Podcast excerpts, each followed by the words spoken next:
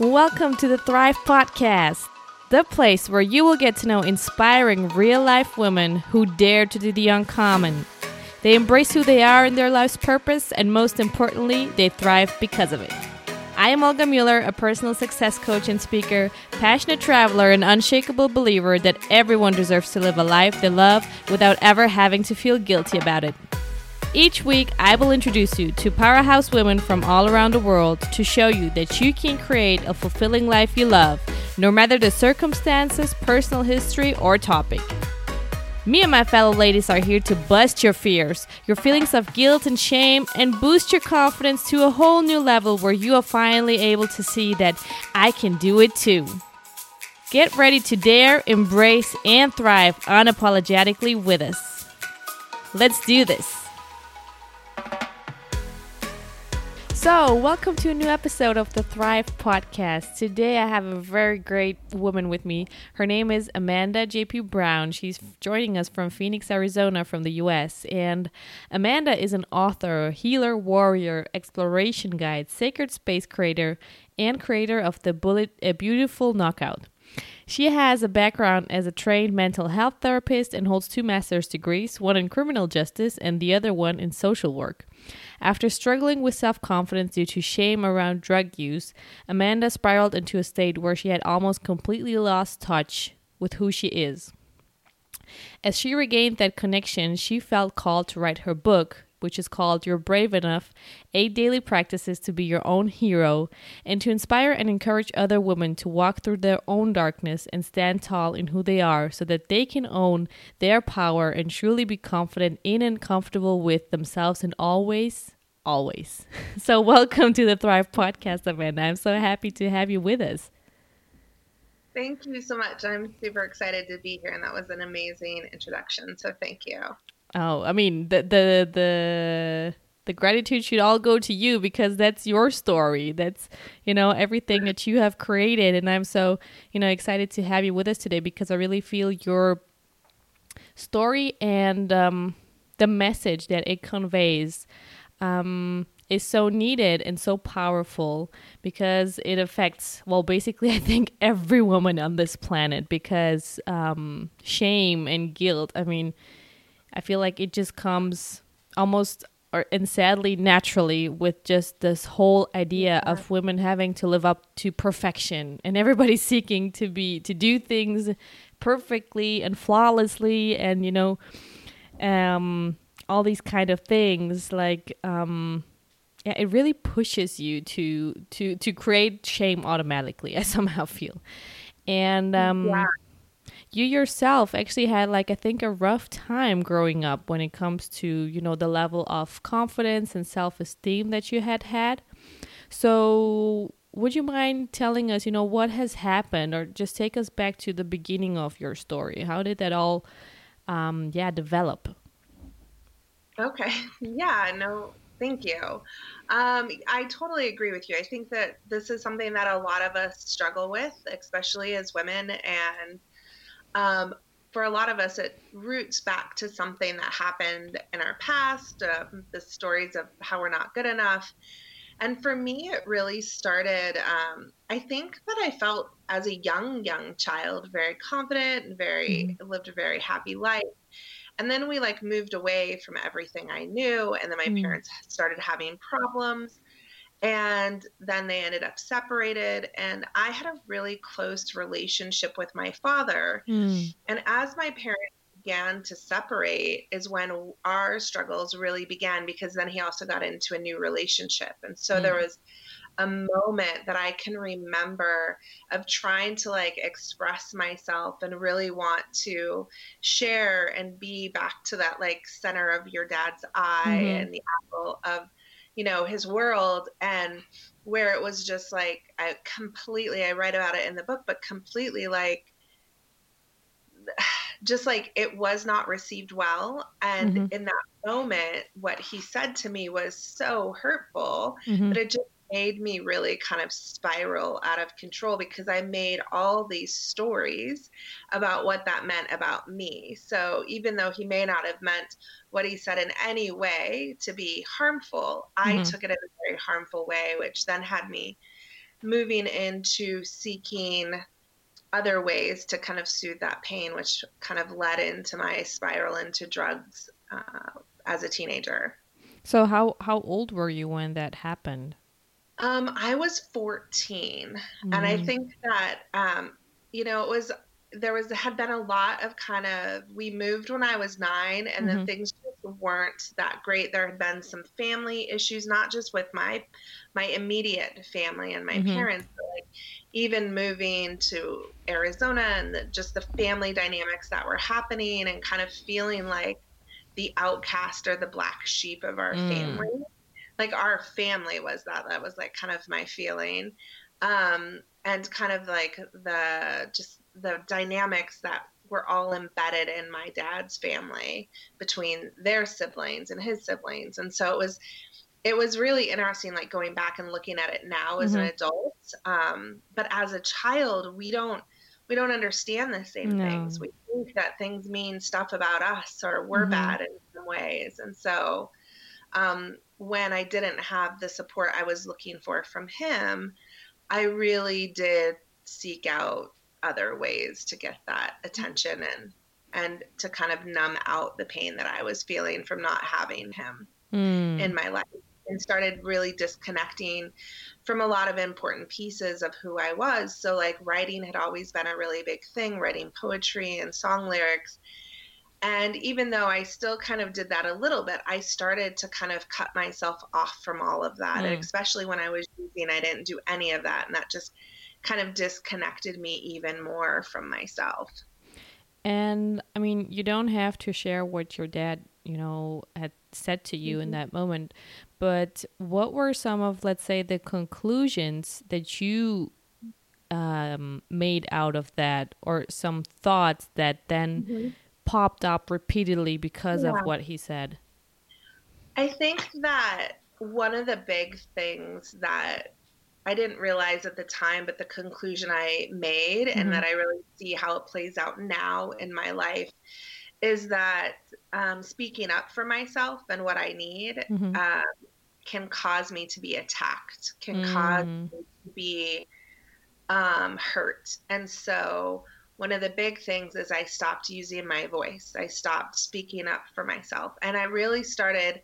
The other thing I think I really kind of kind of rooted in a little deeper is that I only get to be what other people necessarily want me to be, but as soon as I say something that they don't like or be something that's not aligned with them, mm-hmm. then um, I can also be rejected. So then there was like this fear of if I don't conform, comply, um, if I speak up, mm-hmm. then I could be rejected and abandoned and even harmed. Like maybe not physically, but mm-hmm. emotionally, which is really, really deep. So Wow.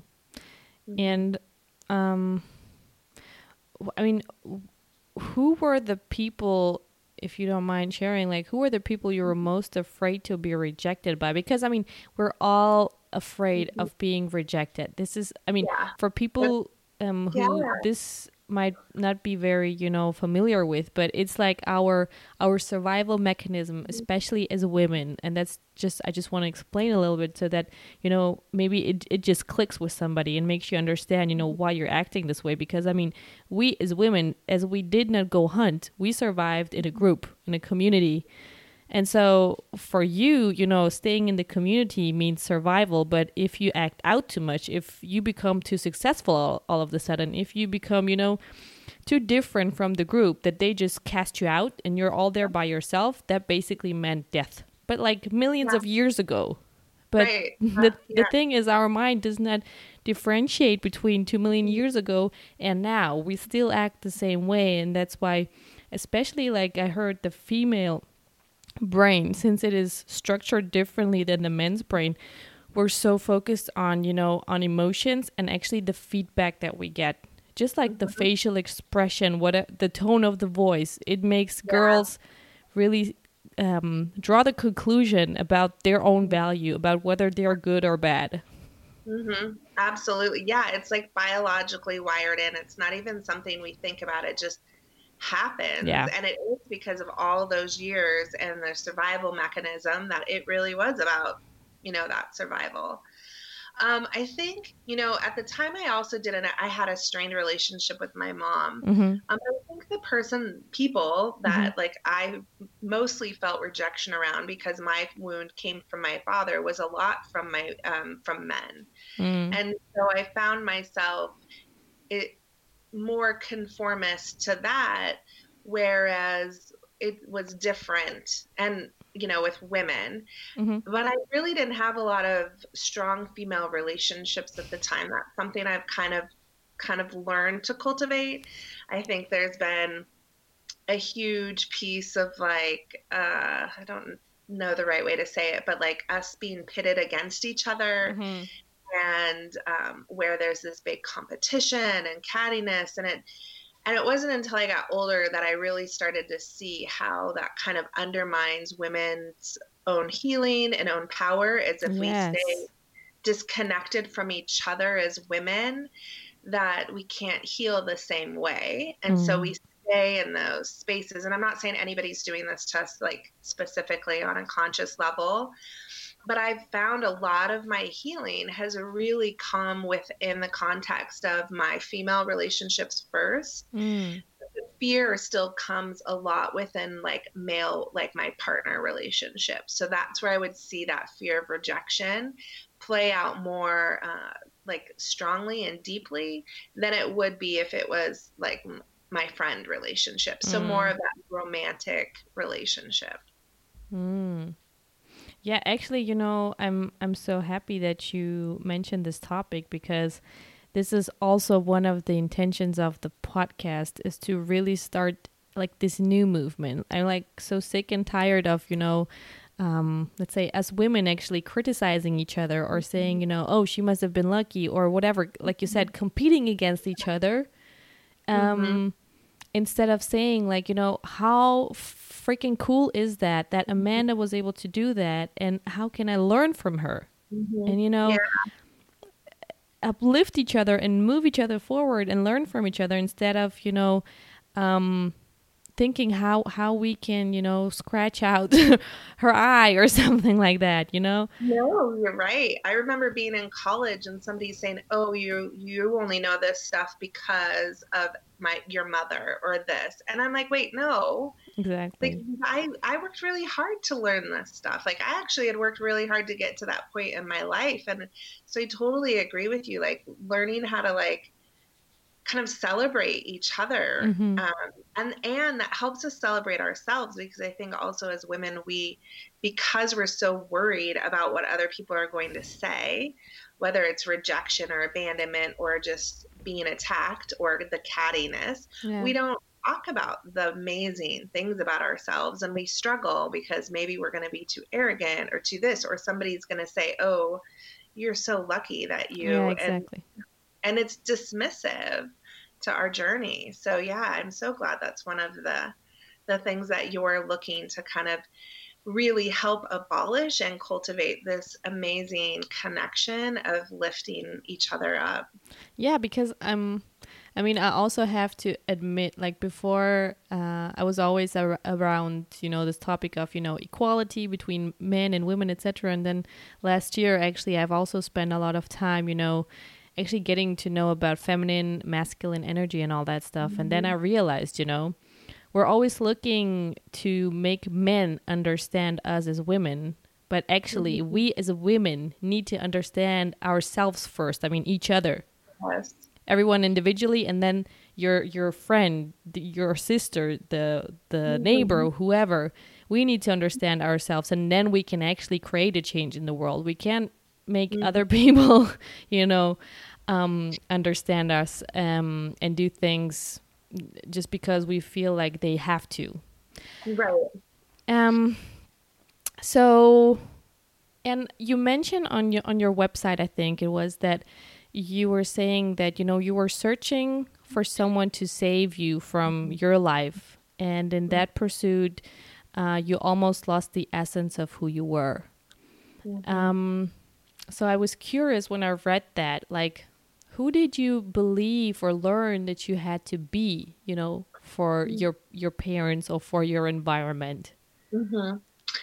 Um, yeah. So I think that it was that adaptive piece of like staying in like that actually really came from thinking about like my past one of my past relationships and mm-hmm. really kind of um, being in this space of like conforming to everything he wanted and so i think that that kind of you know not speaking out not speaking up not sharing my voice started early on um, with that incident with my dad. But then later, mm-hmm. what happened was because I'd been through addiction and dropping out of school and the years spent doing drugs and all the things that come along with living a life around that, I then carried a lot of shame mm-hmm. around it. Mm. then, because of all of that shame, I didn't want to like I didn't I didn't go to like normal therapy. I didn't do that. So really I ended up going back to school, but I never talked about things. I didn't mm. talk about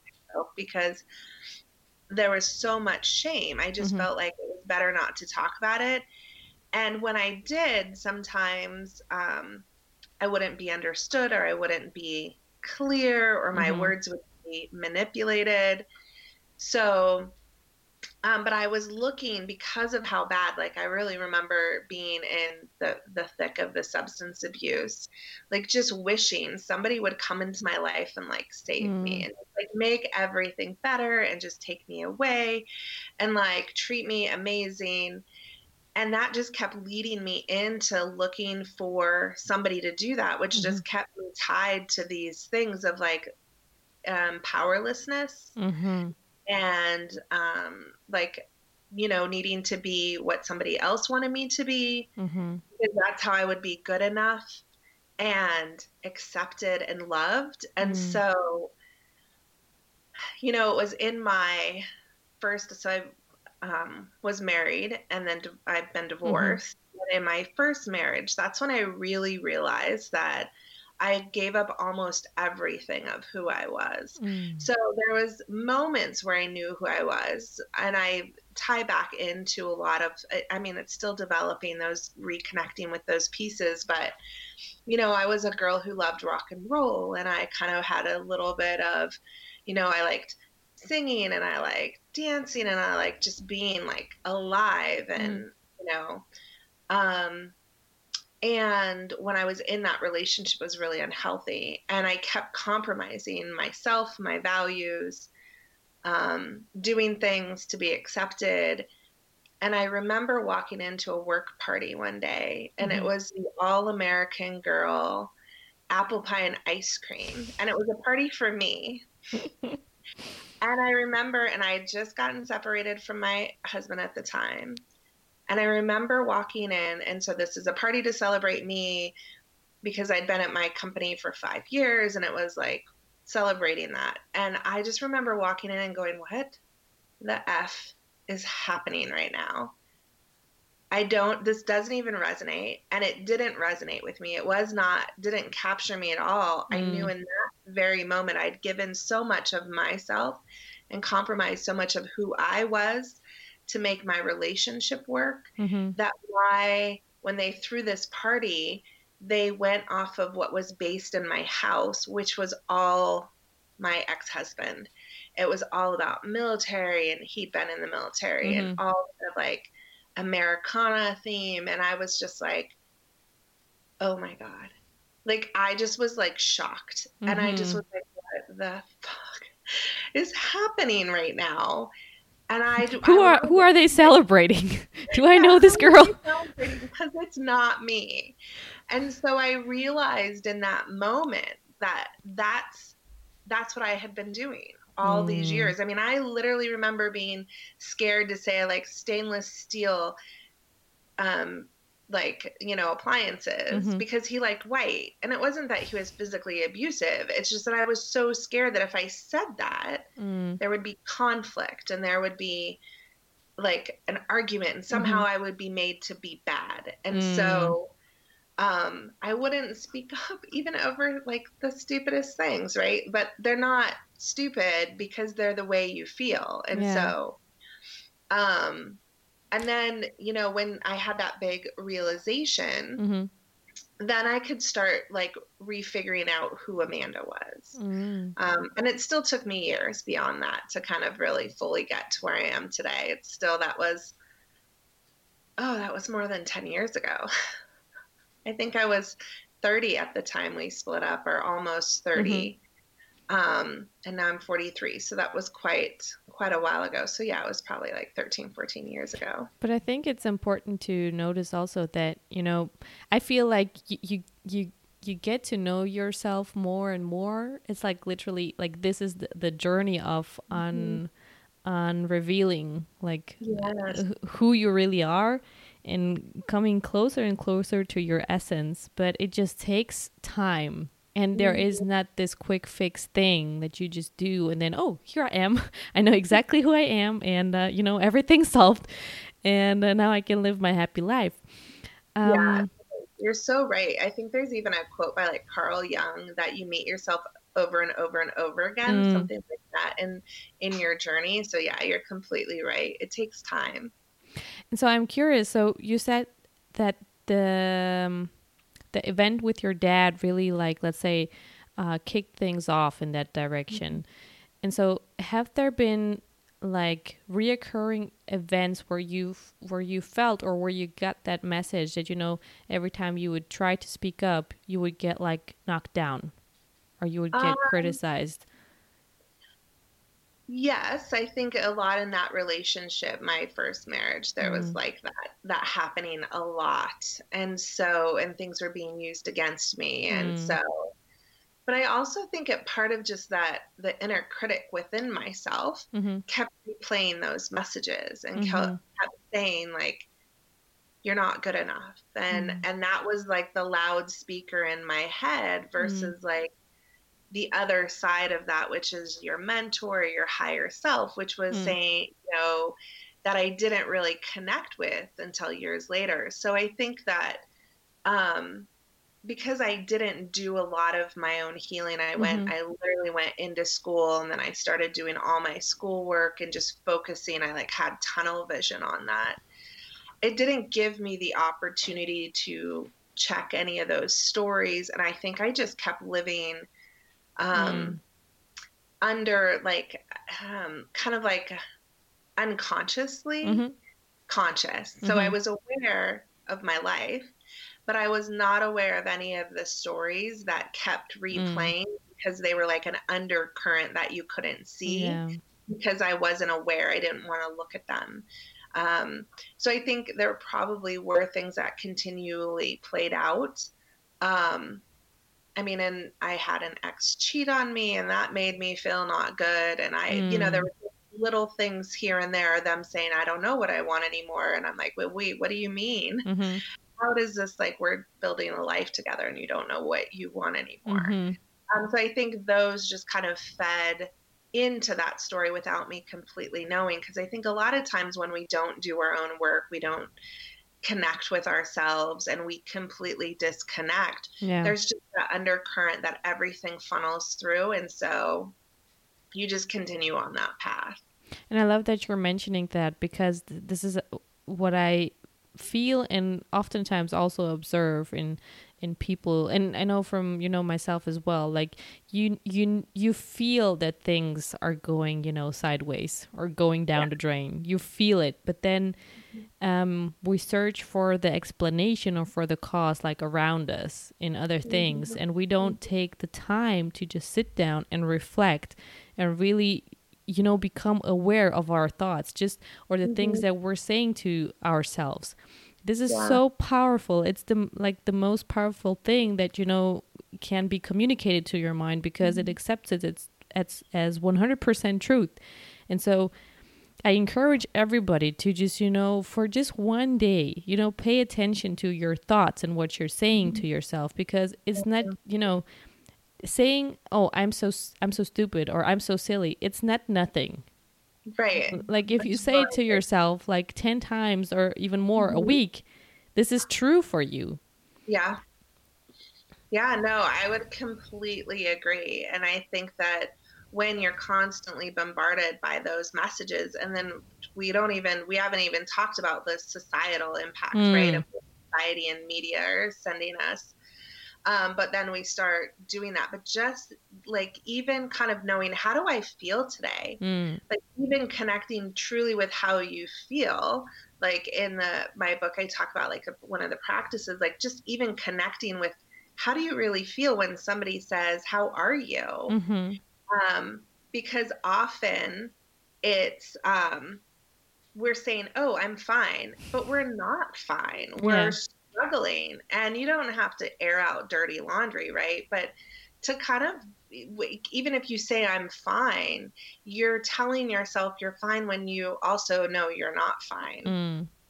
does that make true. sense Yeah. total sense because you just you just basically communicate to yourself we have to keep up this kind of image and it's not okay for us to to be down or sad or whatever.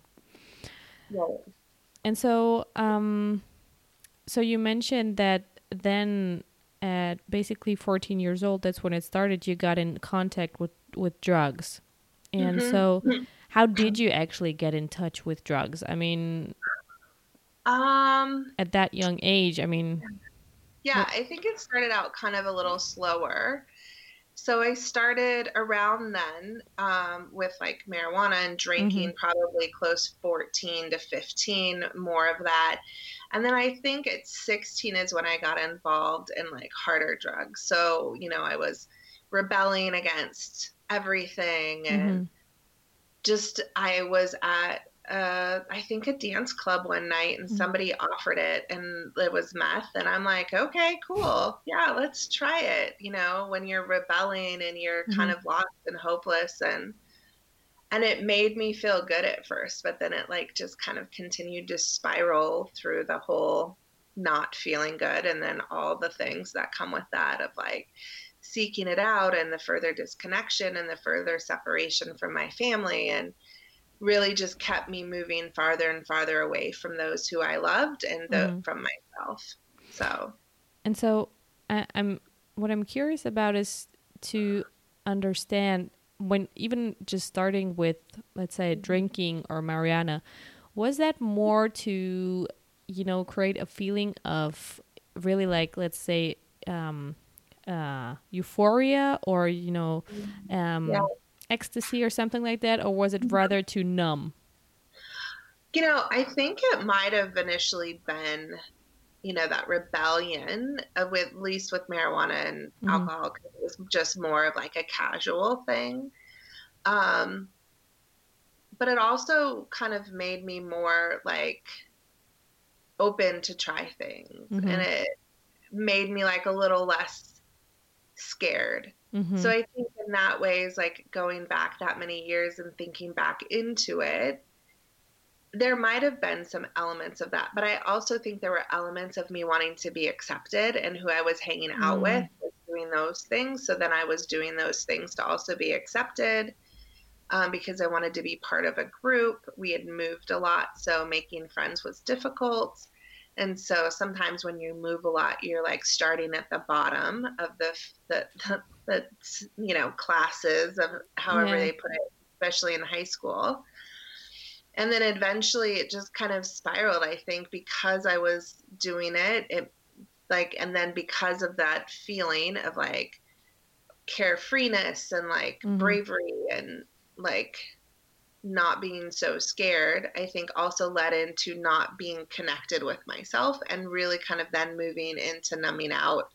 And I think the more numbing out came when I was probably closer into starting to use meth and Mhm. getting more heavily into that because I was getting into trouble more and struggling more and really didn't feel like I had a support system. Mhm. And so this was a way to kind of not have to feel it. And Mm. so, and I didn't have to do the work and I didn't have to look at my own behavior and how I'd been contributing to the situation that I was in. So, even though I was a teenager, I still think there was a lot of amount of like of my own ability to make decisions about what I was doing. So I don't feel like I ever felt like I was not uh, that I was taken advantage of or forced to. I think I Mhm. did a lot of these things knowingly Mhm. um, but not fully understanding like the complexities or mm. consequences of them because of how young I still was. Mm. Does and, that make sense? Yeah. And was there ever a moment where you con like where you realized that fuck I'm really, you know, losing control of this. Like this is you know, as good as it might, you know, numb me or make me feel in that moment, but you're just losing complete control of where it is taking you. Yeah. Yeah. I had quite a few of those moments. And I even remember being in like the group of people I was in and like there was this one man who kind of reminded me of my dad in some ways because mm-hmm. he was older than him and in this and he just was like you don't belong here this isn't your life. You're not supposed to live this life. And I was just like, what are you talking about?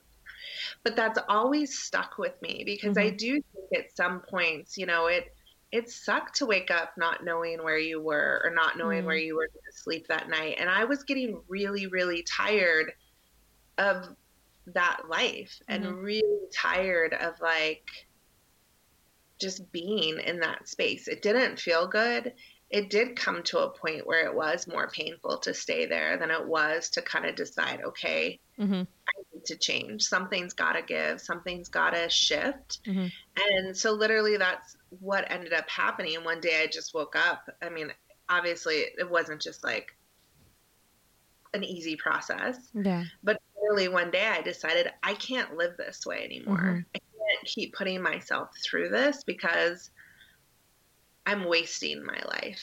Mm-hmm. And there's got to be something. I've been spared through all of these years. Nothing bad had ever really, like, nothing really bad had ever happened. Not saying bad stuff didn't happen, but I wasn't in jail. Mm-hmm.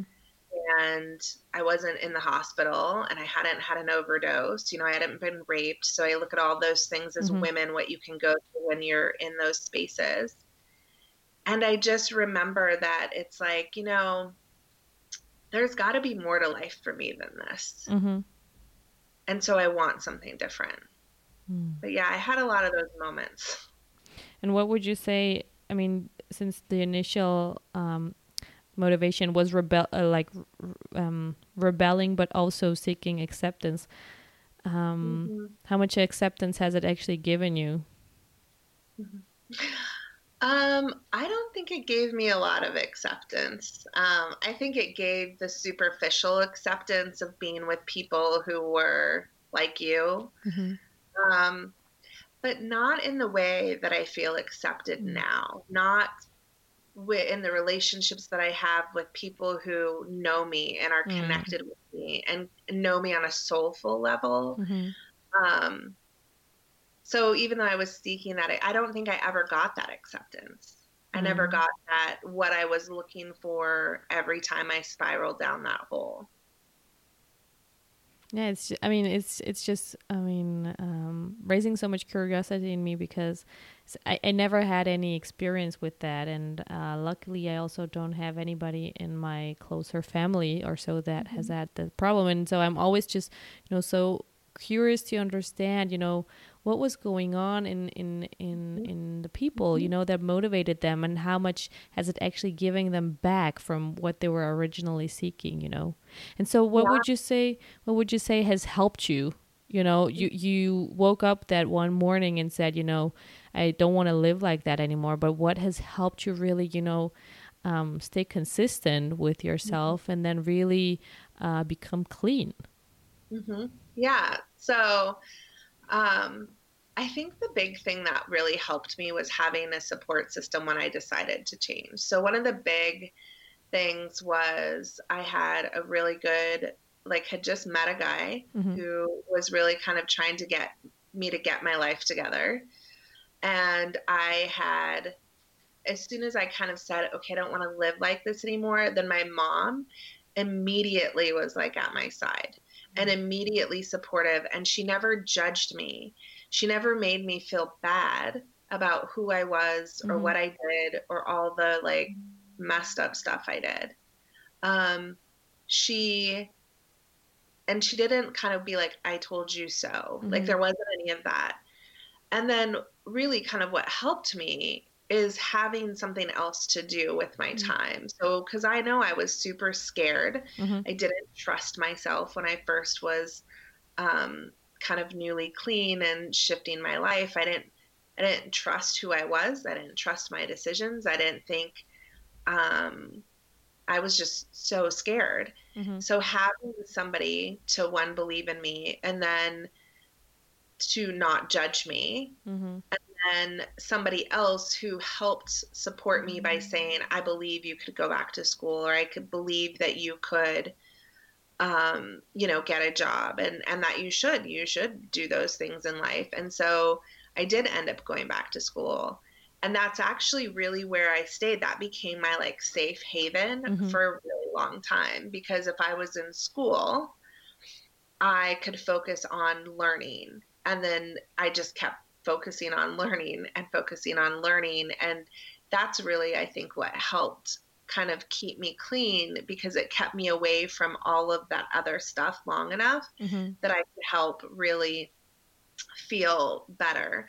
But the other thing that really, really helped me is shortly after I, me and my, um, that the boyfriend at the Mhm. time who had really helped me had split up. Um, the other thing that really helped me was I became involved in martial arts. Mm. And so I started training in a martial arts style called Kempo. Mhm. And that actually really helped me feel confident in myself. It helped me work out my anger and my stuff. And it, I started to find a community of people who accepted me and didn't expect me to like talk about my feelings Mm. but would help me work out what I needed to work out in a way that allowed me to do it in a physical form, Mhm. which connected me to pieces of that um, dance that I used to use when I was a kid, younger than 14. I loved to dance. So I'd use dance to like Mhm. work out my emotions and dance through the things. But martial arts became this way and it became a way to discipline my mind as well and to just gain more clarity on things. So it also helped me feel really powerful, like I Mhm. could take care of myself and that I wasn't what word came to me was broken. Mhm. That I wasn't broken, that I could be strong again. And I just want to say nobody's broken. Nobody's Yeah. broken. You're not broken. Yeah. And whoever might be listening and thinks he she's broken or he's broken, you are not. No. That's actually one of the last quotes in the back of my book. Do you mind if I read it? no, of course. like- Go ahead. Um, it says, and this is by an unknown person, but it says, No one is ever too broken, too scarred, too far gone to create change. Never stop fighting and never lose faith. And I just, because I don't, I think you're right. We're not broken. Where there's the beautiful experiences we go through life, which fucking sucks sometimes. Let's Yeah. be real. Um, but they give us knowledge and wisdom and strength and courage to get through things that we never knew we could Mhm. because we never had to face them until then. yes. And so, yeah, I agree. I don't think anybody's broken, too far gone. I completely agree with that. And the the quote is beautiful. So thank you for sharing that. You're welcome. And so, um, what was the moment where you think has really um, changed or shifted your life? Was that the moment you woke up and said no more, or has there been another moment where you said now you feel it's finally like moving towards the direction of a life that you really, you know, desired or craved, maybe even? Yeah. I think there's been several moments Mhm. and re- that refocus space. Like you said, you know, you keep coming back, you keep learning about yourself. So I think I've had many moments because I had the moment of like, oh my God, what the heck is happening at Mhm. work, right? And then that relationship ended, and I vowed I would never lose myself in another relationship again. And but yet I didn't do any of the healing, I didn't do any of the work. So then when I got into my new relationship, I was more cautious and conscientious on some level, but I also was still compromising a lot and oh whatever you want I want whatever you like mm. I like and actually um, that has been a huge sore spot once I started doing my work. And with that came in when I was um, decided I was unhappy with my body. I didn't like the way I felt in my body anymore. And I had wanted to do a fitness competition. So this mm. was in the 30s. Um, and actually 2012. So actually in 2011, the end, I was like, I'm so over how I feel. I feel unhealthy. I feel really bad about myself again. And so I decided to find a coach and work with someone. And so the coach I happened to find was a mind body business coach. Mm-hmm. So it wasn't just about my physical appearance, it became about doing mindset work. Mm-hmm. And it mm-hmm. came about, you know, do you, I'm like, I don't care about building a business, but I'm going to do this because I really like her energy. Mm-hmm. And from there, I was like, so inspired to then create a business that would help women feel more confident in themselves and comfortable with their stories. And it has quite evolved since mm-hmm. then, I mean, seven years ago. Um, and then I think I had more, there was in 2015 when I went to a retreat in New Mexico. Mm-hmm and we were talking about what's like the biggest thing you want to do in life or your biggest fear and i was like writing the fears that oh it's i will never have a child biologically you know like the, mm-hmm. they they felt superficial and all of a sudden i was like it w- wasn't even that it was about reconnecting with my writer and that i had this underlying need to reconnect with writing in a way and i just kind of started doing that in even a deeper way mm-hmm. um, but that i would write a book and so then it even like sparked more of my deeper work to kind of um, think back about when i first shared my story about because i didn't actually ever talk about my substance abuse history in any public way. And in fact i would hide it from people mm for months and months and months. And then when they when i felt safe enough or the conversation led to that i would then maybe say it. And then mm-hmm. it was like no big deal. But talking about it was like and sharing it in a way that was very public was mm-hmm. very scary so in 2014 i'd written a post about it mm-hmm. a blog um, so i thought back about like what did it take for me to ha- be able to find enough courage to do that, to mm-hmm. like start standing in my power. And that's, you know, uh, there's been little moments all through my journey that have kind of fed into this space of where I'm at now. I don't think there's just one defining moment. I think mm. there's several defining moments in your our lives where we get the opportunity to to face ourselves in a new way and to kind of dig deeper and reconnect even more. And so I've just kind of been leaning into those more and more as they've felt good. Mm-hmm. Um, even though sometimes it's scary because you never know what you'll find. But yeah. but at the end of the day, I know that every time I lean in and I'm open to exploring what what's there, I find a deeper connection with myself. Mm. I find more inspiration to keep going. I find another level of courage and strength to keep showing up and sharing and talking about the things that kept me silent for so long. Mm-hmm.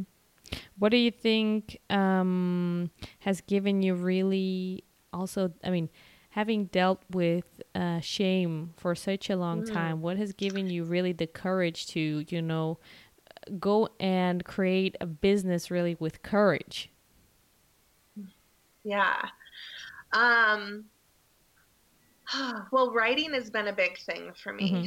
And writing through my feelings. So it's been one of the things that has really helped me process my feelings and my mm-hmm. emotions. And so I think that's been one of my fundamental tools that I've used throughout my life to help me process emotion, but also remind myself that I've gotten through some pretty tough stuff in my life. And so I'm still here and there's still a reason. Yeah. So I think the more I connect with that, the more I connect with those pieces, that's really important. Um, I think the other piece is what I write about in my book, which are the hero practices. Mm-hmm. And it's when I was willing to get honest with myself about who I was and who I wasn't. Mm. Um, when I was willing to honor my journey, my story, um, my needs, that, you know, that whole space of like honoring who I was, where I've been, um, and who I'm becoming. Mm. Being able to find empathy for myself, for my past self, mm-hmm. um, for that little girl who made all those choices, um, who was doing the best that she could at the time. When I was willing to explore the places that I didn't really want to explore, when I the places that I had been avoiding, mm. uh, that I was willing to take risks, that mm-hmm. I was willing, which meant I was willing to be vulnerable, willing to trust people again, willing to say, okay, maybe that's not true about this person, because mm. when we mm. have happen in our past, we often believe that all people are like that. Yeah. So maybe like all men are untrustworthy or all men will try to keep you down, which is not true and unfair to part yes. your partner, men. Um, but we we don't consciously do that. It's an unconscious um, belief, that framework that we're working from.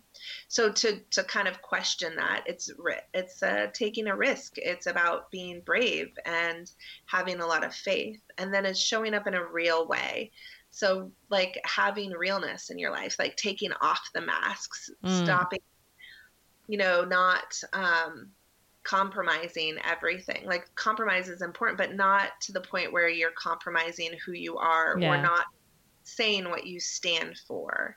Um, but that you're willing to speak your truth and stand in your power and show up in a real authentic way. So it's mm-hmm. that piece of authenticity of like being okay with everything. Um, and then it takes open hearted ownership. So there's really the space of having an open heart and really opening your heart to like things might not be what they appear to be or mm-hmm. what you believe they are. Like maybe you're wrong about what you think. Yeah. Maybe there's another perspective. And so it's opening your heart to allow yourself to let others in, but also to let yourself out because sometimes we close ourselves mm. off. And so mm. people don't experience how amazing we are because we don't trust them. And then I think with the ownership piece, for me, it was really kind of, you know, I can't change everything that happened to me. I can't change the things that people said or the people did or how they may have harmed me. But I can own how I'm going to let it continue to impact my life mm. and how I'm going to let it define me. And so all of those things I think are what I use for my framework to mm-hmm. find the courage to keep moving forward and to really work in building a business that helps others find that within themselves. This is so so um, powerful, really. And what I I really like that you said, you know, I think the greatest healing really comes from when we allow ourselves to really face those truths that we don't really want to. But mm-hmm. I really feel that b- being honest with yourself is the thing that will set you free from that.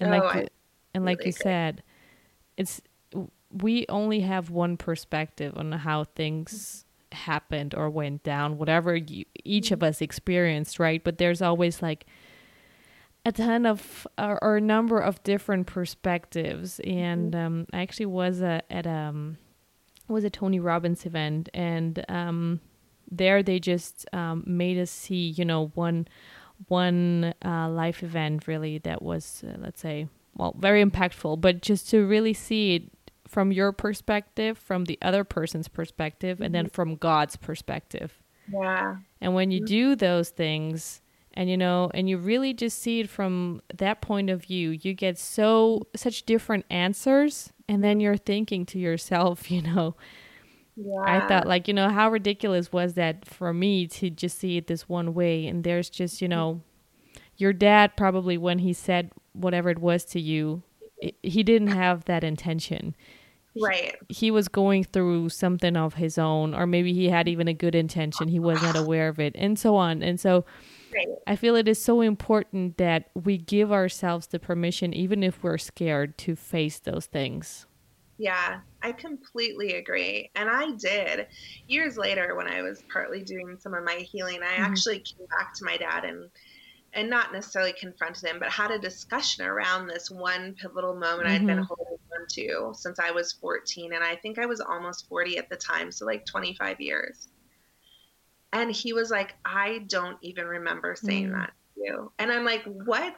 And he's like, I am so sorry. And I know not every parent uh, person will get the opportunity to do this if you had this issue or your parent would be yeah. as uh, able to do what my dad did. So I, I get that. And it's not always safe, but, but I did.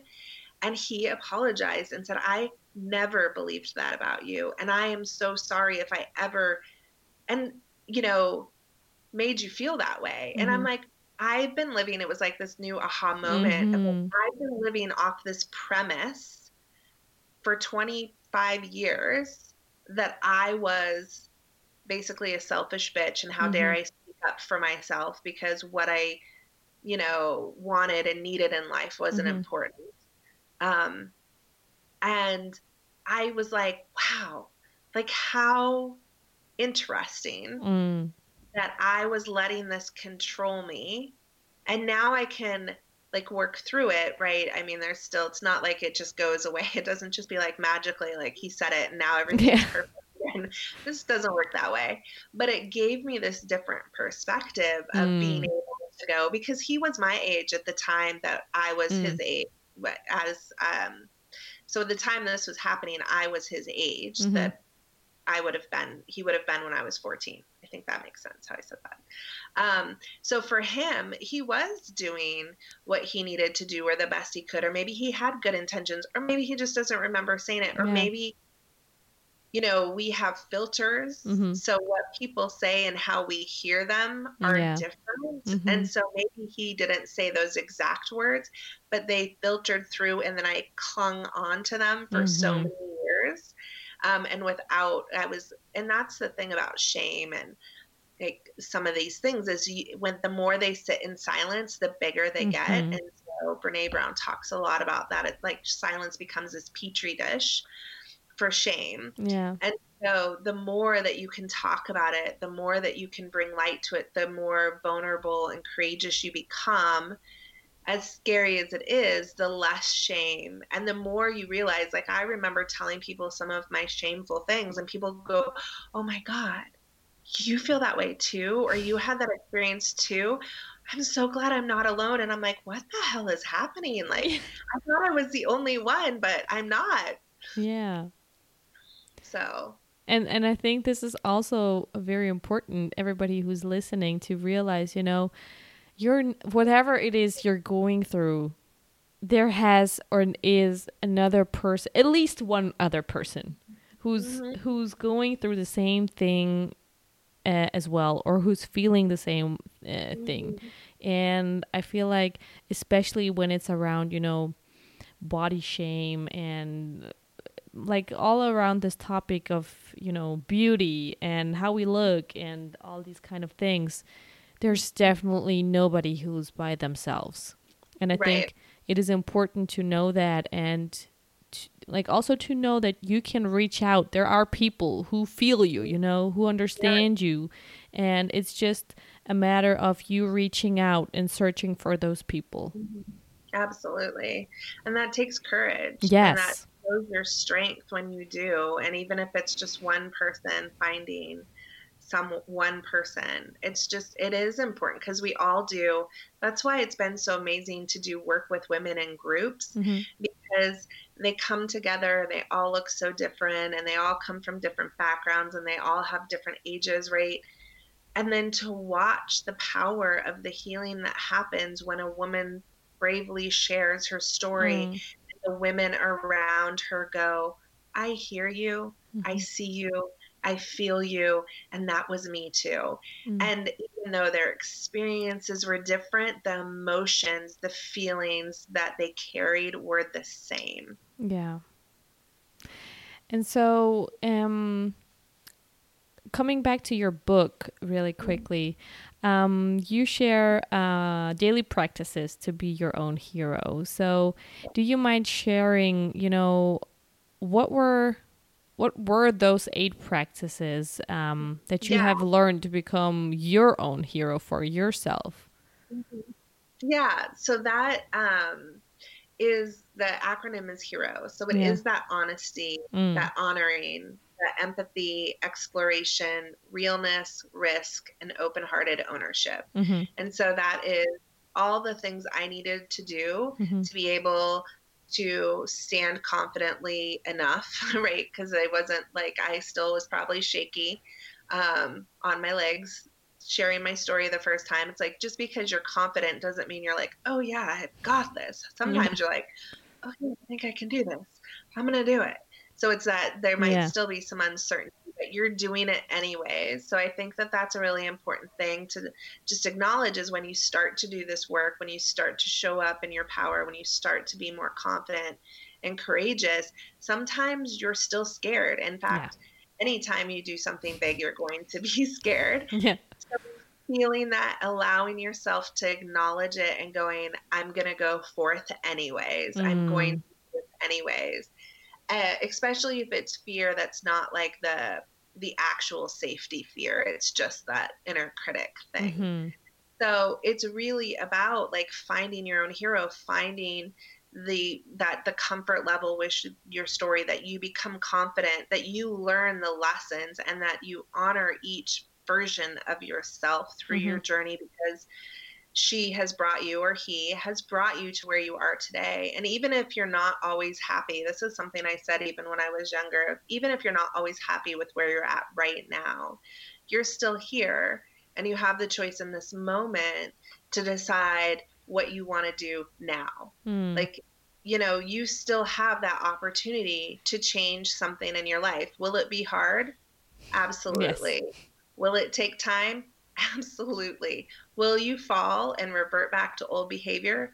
Absolutely. But part of that is learning and part of that is like we try these brave new things and then we have to retreat a little bit and then we go okay and then we can go back out. It's um it's so powerful when we start to you know rethink how like relapse works or how you know like self-sabotage works if we Mhm. can look at it in a way that we're just trying to test out new skills and new things so we can keep going forward. Mm. so that's so in the book I talk a lot about that, but I really go through the different those eight practices and how you can cultivate those in your life. And at the end of each of those chapters it has journal prompts and questions because that's my thing writing's my thing. Yeah. So I love I like I encourage people to write in my books. In fact, I'd encourage you to write in any book you read Mm. um, about what's coming up to you or reflecting, highlighting things that make you inspired because then when you flip back through them, you're like, oh, I remember when I Yeah. read this.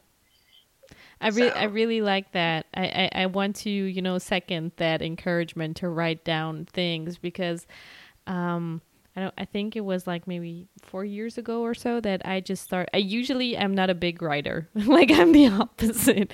But uh, then I heard, yeah, I think it was also Tony Robbins actually. But he said, if your life is worth living, it's you know worth um, documenting or something like that. It's worth being Yeah. being written down. And so it really is so fascinating if you have something that you can look back to and when you go through everything that you've written down you're like, "Oh my god." You know, sometimes you realize, "Oh my god, this is like again, again, like I'm I'm holding Yeah. on to this." But then sometimes it's like, "Oh my god, I can't believe like I was there and now I am here," you know, and you can really um kind of uh, yeah just like recall for yourself everything that you've you know already accomplished everything that you've already already learned the the growth that you've have that you've been through and so i really love that Yeah, and I think the other thing that's just important to say, because you said this, if you keep coming back again, this is again, is because healing is not an A to B process. It Yeah. doesn't work that way. It's not like we're all done.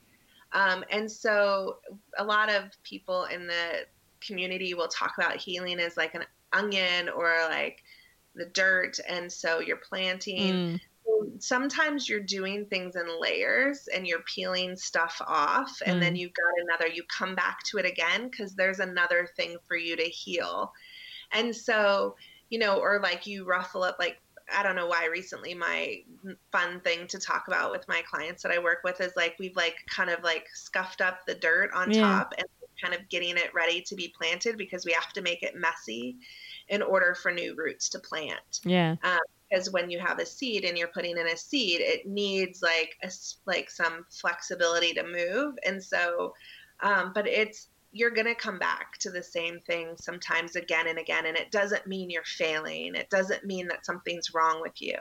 It's a very natural process and healing. And, you know, it just gives you another opportunity to dig deeper into yeah. yourself and reconnect and heal on another level. Absolutely. Mm-hmm. And so, who do you think would Amanda be without this skin of shame and fear, or who is she without that skin?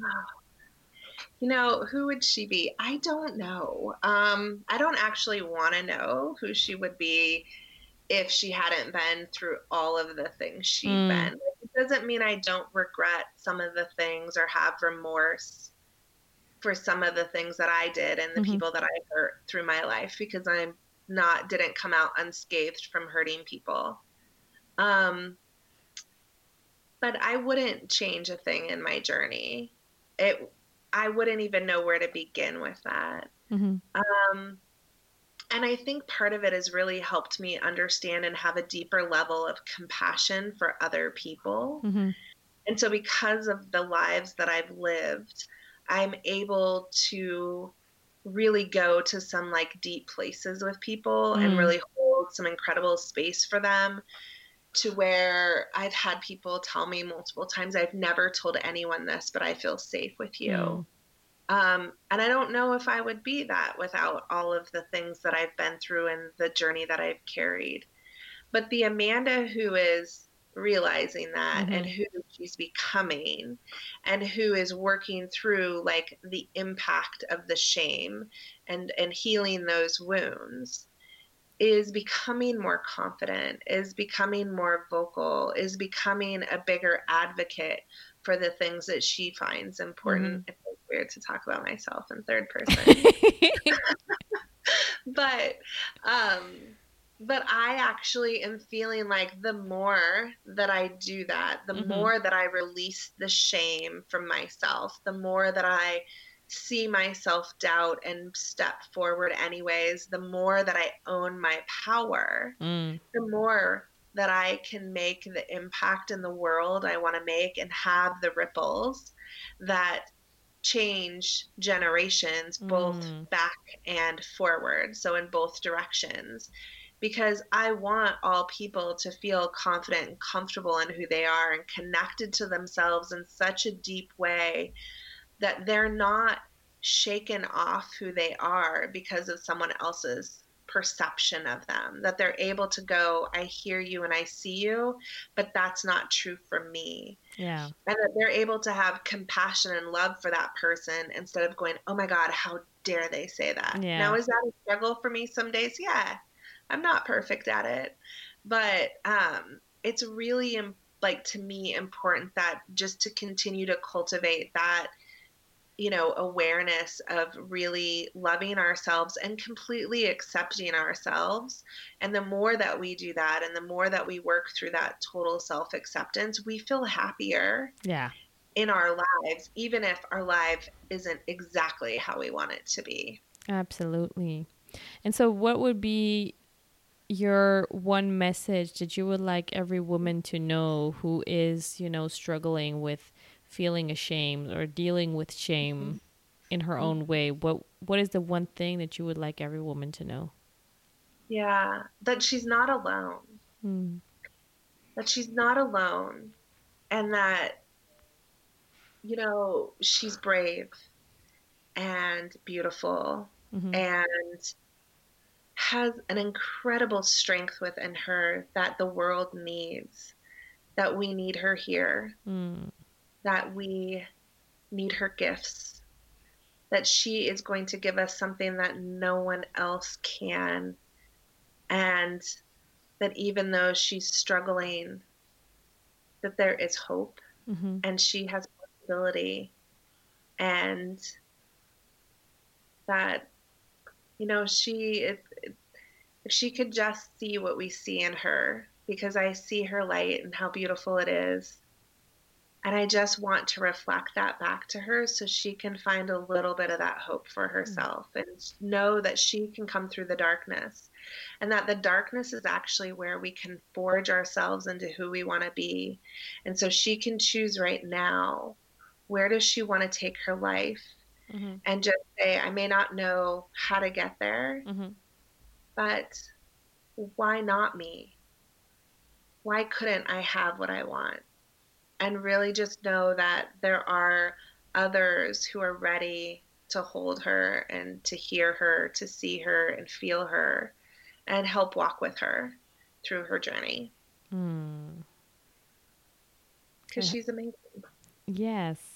Everybody listening, everybody, like, I always feel like, you know, everybody's beautiful everybody is you know yeah. has this um, unbelievable potential and everybody is you know special and gifted in their own kind of ways yeah absolutely and so what would be three things that you right now if you had the opportunity you would have you know shared with six year old amanda and mm. Something that you would have liked her to know about herself, about life, like three pieces of wisdom that you yeah. could have just passed on to her? Mm, that's a beautiful one. Um, I would tell her, darling, you have an amazing spirit. And people are going to try to steal that and bring you down. Mm-hmm. But know that it is so big it can't be contained mm-hmm. and you should never apologize for yourself. Um, that would be one. The next one would be you are so loved no matter how many times you question it or wonder if it's true. Mm-hmm. Know that your love starts with you. And so love yourself like you want to be loved because, baby, you are diamonds. And the third one, hmm. keep being you, bravely you. Fight for what you need to. Celebrate yourself. Mm-hmm. And know that you are strong, amazing, beautiful, and you can get through anything that you need to. Amen. Amen to that. Listening. no, but that was just so, you know, not only beautiful, but so powerful. And um, I think that is a, I think everybody who's listening can take it as a message to themselves as well. Absolutely. Absolutely. I'm speaking to all the six year olds within us. Yes. So, um, Amanda, where can people find you if they got interested, you know, about learning more about you? Yeah, they can find me on my website at amandajpbrown.com. Mm-hmm. Um, I'm also on Facebook, so they can connect with me there. Um, I'm on LinkedIn and also Instagram. So I think all my handles are probably Amanda JP Brown. Mm-hmm. Um, and yeah, I would love to connect with them. They can order the book through my website and learn about the coaching programs that I offer and working with me. So all of that's there and I'd love to connect with anybody who is looking to connect with somebody. Yeah, that's cool. So, girls, go and check out Amanda's website, her book, um, You're Brave Enough Eight Daily Practices to Be Your Own Hero. Um, I just want to thank you so much, you know, for sharing your story, for being so open, for letting us in into some of the, well, darkest and um, darkest places that you've been and moments of biggest struggle, and um, really sharing with us how you've really taken back ownership and um, become become so so confident so beautifully. So thank you so much Amanda for being here with us today and I hope people really got, you know, great messages out of that for themselves.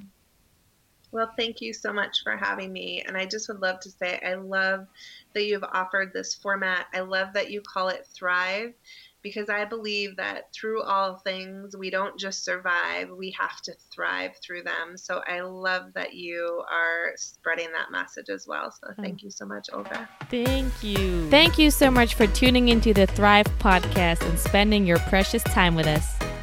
If you found this episode valuable and think that others could benefit from it too, please share it with your network, friends, and family. I would also be forever grateful if you could go over to iTunes and leave us an honest review about the show. And if you have a comment, question, or topic that you would like to see covered on the show, go to olgamuller.com slash thrive podcast. So see you next week, girl. And until then, don't forget that you were meant to thrive.